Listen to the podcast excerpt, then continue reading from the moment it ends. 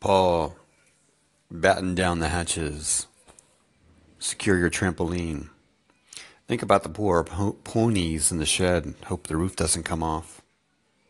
Yeah. Hey, and thanks for the comments on Sunday about flow of information and making money on content and all that. I made an episode out of it. Yippee. Oh, and for what it's worth, one tenth, one tenth of all my daily listens come from episodes, podcasts. So I wonder if I make zero, if I make zero waves, will I get zero episodes listened to? Hmm. I wonder. But it is definitely a 10% relationship for whatever reason. Stay safe. Windy out there today. Hi, Paul. Um, just uh, a quick call in to hope you all stay safe today and there's no no damage and uh, you can keep hunkered down and the, the storm will pass over and uh, leave you in peace. Watching the news on CNN following Ophelia's devastations on the Emerald Island, I hope you're okay. Amid the fury that is Ophelia, giving new meaning to the hackneyed phrase, take care.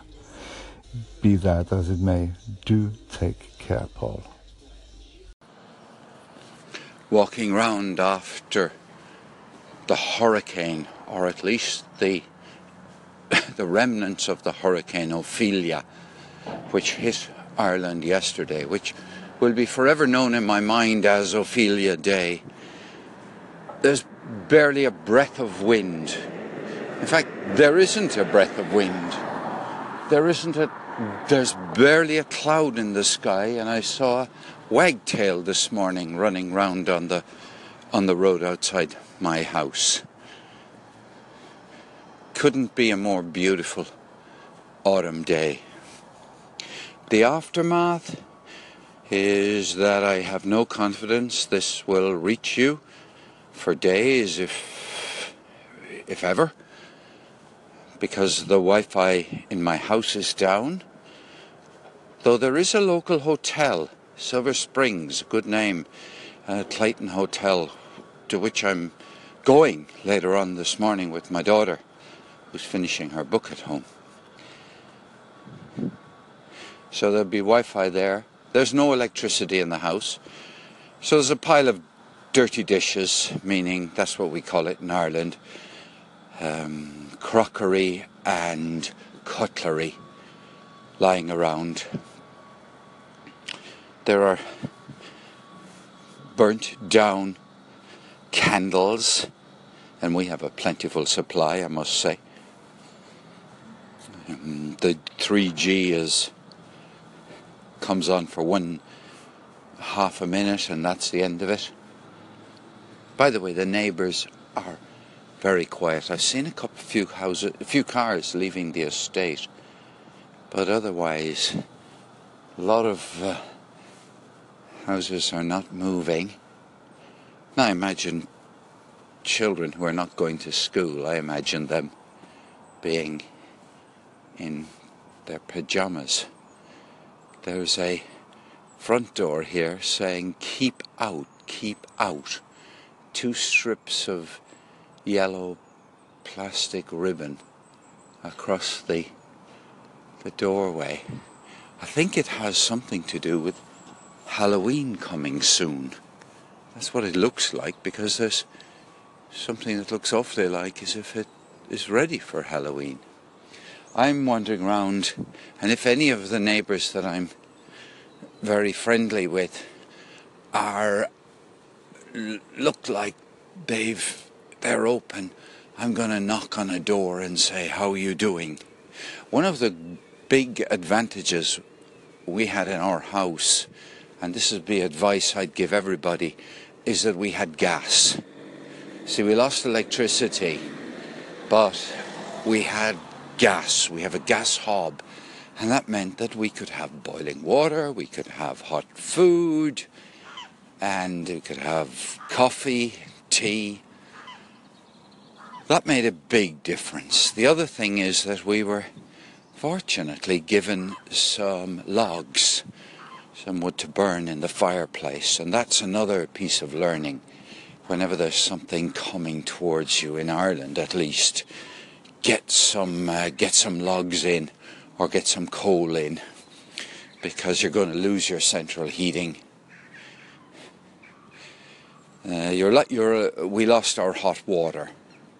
But these are trivial matters, really, in comparison with any other hurricane I compare it with. This may be the biggest one to cross the Atlantic ever, or certainly in the last, I don't know how many years. But we have had a much better time than Bernie Goldbach has had. He lost his trampoline, which is a serious matter. And thank goodness we had some people nail down our trampoline ages ago. My neighbour, has he his car running? He has. He's left his car running. That probably means that he's. Let's see. Well, he's awake anyway, that's certain. Let's see if he's willing to talk or available to talk. Probably charging his phone. Probably. You know, Paul, I've been listening with intense interest to your your coverage of the storm. Um, I was very sorry to hear that uh, some people have lost their lives.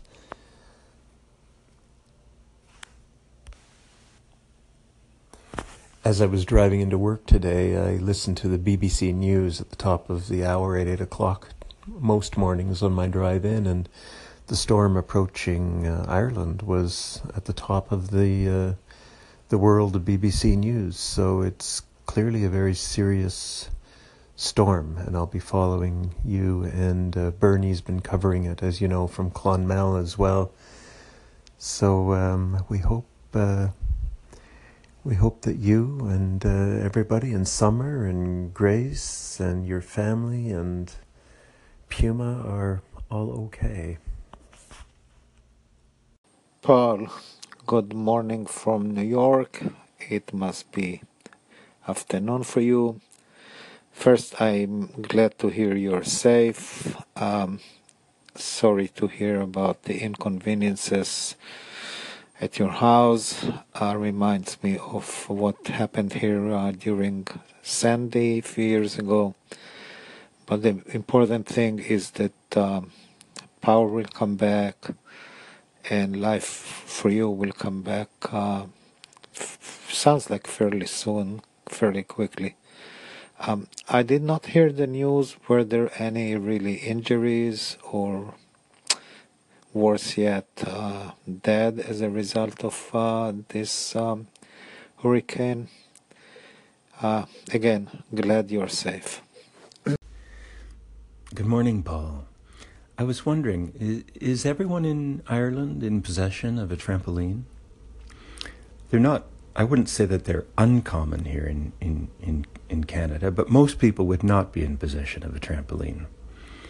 For one thing, depending on what part of the country you live in, they'd be covered in snow and inaccessible for anywhere from four to eight months of the year. So there wouldn't be much point in in owning one. But everyone I'm acquainted with in Ireland has a trampoline, albeit it's only two people, you and Bernie Goldbach. Paul Nazim from Kazakiezi Italian Notes. I'm an American precisely who moved to Italy from Miami with the story that when I got married with my wife, Italian wife, the week afterwards we were stuck in Andrew, which is a huge hurricane. So, living in Italy currently for the last 26 years, I find it incredible to hear a hurricane has come upon the shores of Europe. Now there's theories about global warming, there's theories about this and that. but I was listening to Belinda's description of London and now your super interesting feedback from the walk in the neighborhood. It's very bizarre. Lake Ontario, Italy, New York. How wonderful it is to get call ins from these different places, different uh, people who've expressed concern about and interest and relief at the, the passing of Ophelia. I, I call, I may have said this before, I call yesterday, Monday, Ophelia Day in Ireland.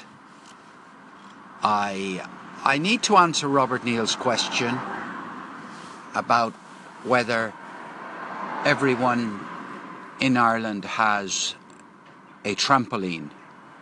Now, many of you will, or some of you may be aware of the number of incidents of flying trampolines and damaged trampolines and some trampolines being tied down securely and all of this.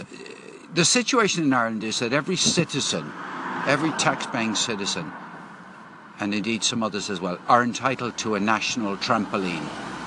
Yes, they're they're issued to uh, every uh, family and every household in in Ireland. These are trampolines which are manufactured by a company called Leprechauns United. And it's a way of binding the whole community together. As you know, uh, Irish people are not as tall as people from the United States, and the trampoline gives Irish people a better view of what's coming over the horizon.